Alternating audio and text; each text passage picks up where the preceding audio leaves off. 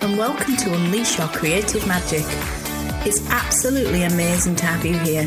I'm your host, Helen Pfeiffer, a published writer of 17 crime novels, both traditionally and indie published, and I'm here to talk to you about the magic of writing, unleashing your creativity, and how to set yourself free from being stuck inside the writer's closet. I'd like to share my journey with you from that initial idea for a book to where I am now, and all the very messy stuff in between the highs, the lows, and the fuck me, this is impossible moments.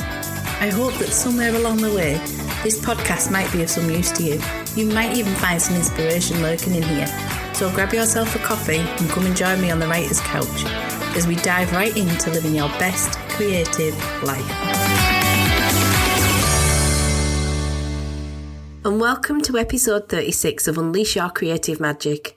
I'm Helen Pfeiffer, your host, a best selling crime writer of 20 books, and today I'm going to share with you what I think works to make a great plot twist in your novel, and some practical advice on how you can achieve that. And you'll have to bear with me because I've got a bit of a cold, so if I sound a bit hoarse, um, it's, just, it's just the snotty nose.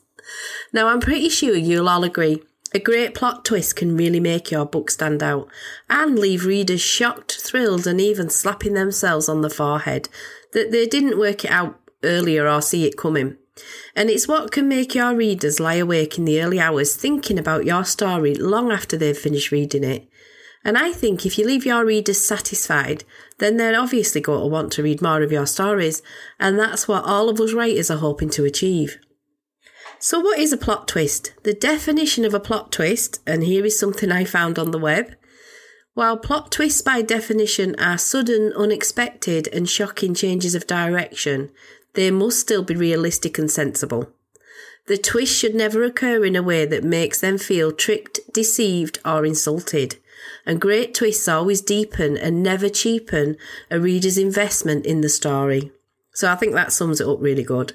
And there are a whole host of books out there with spectacular plot twists. Gone Girl by Gillian Flynn, Where the Crawdads Sing by Delia Owens. That one left me reeling at the end. I definitely didn't see that one coming. Verity by Colleen Hoover, which I recently read and had me thinking, what the actual fuck? Shutter Island by Dennis Lehane. Even the legend Charles Dickens knew how to use a plot twist, and The Tale of Two Cities is a prime example of this. Agatha Christie was also rather good at weaving in a plot twist or two. They really work, but most of all, they sell your books. And if you can make your book saleable, not sure if that's a word, but then you're on to a winner. You can't lose. Now, I'm rather partial to a plot twist or two myself, and I'll let you into a secret. Sometimes even I don't see them coming. My fifth book, The Girls in the Woods, is a prime example of this. I had my killer, and he killed my victims, and the story came to its end. But do you know what? Just before I typed those words, the end, which is the writer's equivalent to a miracle, I knew that I didn't quite want it to be the end. I felt as if there was something missing from the story, and it kind of tied up all too neatly at this point. I wasn't looking at it from the point of view of a writer, and I was looking at it as a reader, which is a huge help and I just knew something was missing from the story. So I carried on writing, and blimey if I didn't think what the actual fuck by the time I'd finished. Quite literally. Spoiler alert, if you haven't already read it and are thinking, I might give this a go to see what she's talking about. My killer was someone I knew from work. He used to beg and beg me to make him a bad guy. In fact, he was a serving police officer and a very, very nice good guy at the time. And really funny. And he used to send me tweets all the time back in the day when I had the luxury of time to be on Twitter. And this was when I used to hate hate using people that I knew in my stories because I was always afraid of upsetting them. But he kept on and on, so I gave in and I messaged him asking if he really, really wanted to be my killer. And I told him that this one was a complete sick fuck, like really sick in the head. And did he still want to be him? And the answer was a definite hell yes. So I did. I made him this really weird guy who had an obsession with memento mori photographs. And just in case you haven't heard of these, they're Victorian mourning photographs, um, what they used to take back in the Victorian days of the loved ones who died. Now, this killer wanted to create, recreate his own photo album of modern day post-mortem photographs. But by the time I reached what I thought was the end, I wasn't satisfied with it, and I just felt like it needed more. So, anyway, I kept on writing to see where it was going to take me.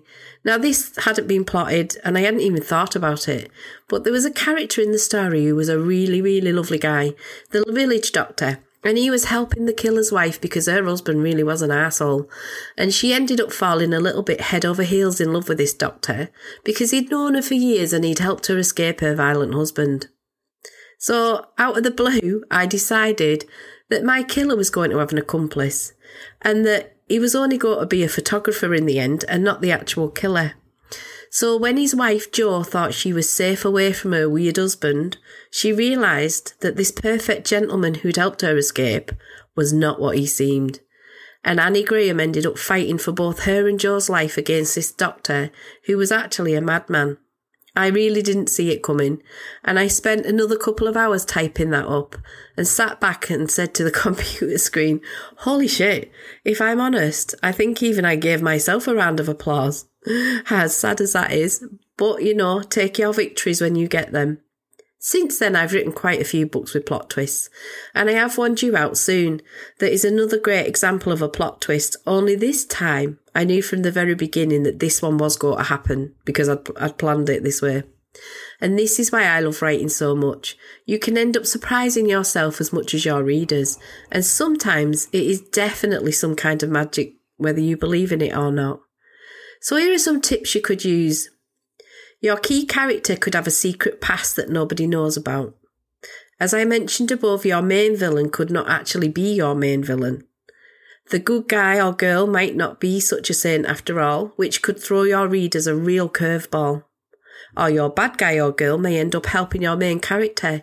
I use this in my latest book, Find the Girl. I had a killer from a previous book actually step in and save Morgan Brookes' life in this story, and I won't give too much away for this one. Those are just a few ideas off the top of my head. But to make a plot twist work, then you need to use subtle misdirection and lead your readers away from what's really going on.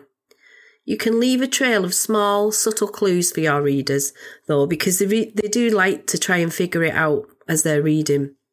And for a plot twist to work, then you're going to have to use red herrings throughout your story. Let your readers come to the conclusion that this character is acting a bit shady, so they're definitely the killer. And then when they find out at the end that it was someone completely different, which should leave them staring at the last pages thinking, bloody hell, I never saw that coming.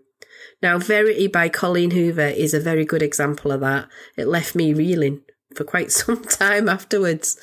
If you're writing a crime novel, you can't have a killer, a bad person, that has never been mentioned before or that your readers haven't come across. And funnily enough, I've just done this much to Emily's surprise and mine. I didn't realise I had. It doesn't matter how many stories you've written, by the way, you are still learning with each new one. This one goes back to 1989. So I thought that I'd introduce the killer somehow in the modern day story to Morgan Brookes. In the the time slip parts when it goes back to 1989, it shows the killer's childhood and how he ends up the way he does. But at no point in the now part of the story does Morgan Brookes meet him. Not even for a fleeting moment. So now, as I'm working on my structural edits, I'm going to have to find a way to slip him in somewhere, or her, it could be a her. So at least they have come across each other and met each other, just so that my readers don't think, well, they came out of the blue. What's that about? I hope this makes some kind of sense and you can find it useful in your writing and that I haven't confused you too much. But done well, a good plot twist will thrill your readers whilst drawing them delicately, I can't even speak today, never mind the cold, while drawing them delicately down the garden path so that the ending is as satisfying for them as it is for you. And if you don't feel what the fuck by the time you've finished, then they're probably not going to either. And the whole point of you slaving over your story is so that your readers are entertained and can close the book feeling satisfied. I think I mentioned last week that I'm going to be running a workshop on how to write a book. I now have a date and the venue booked. It's going to be Saturday the 2nd of April at the Holiday Inn in Barrow in Furness, and it will run from 10am till 1pm.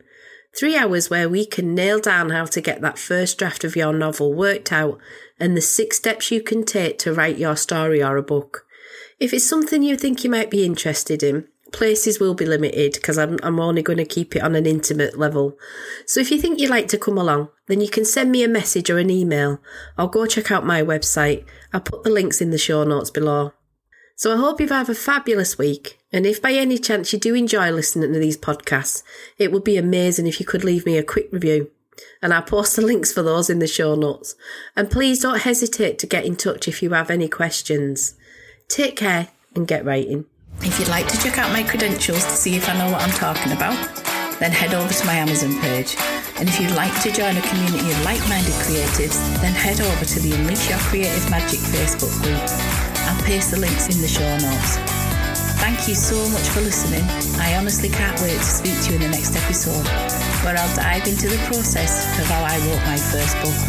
Until next time, take care.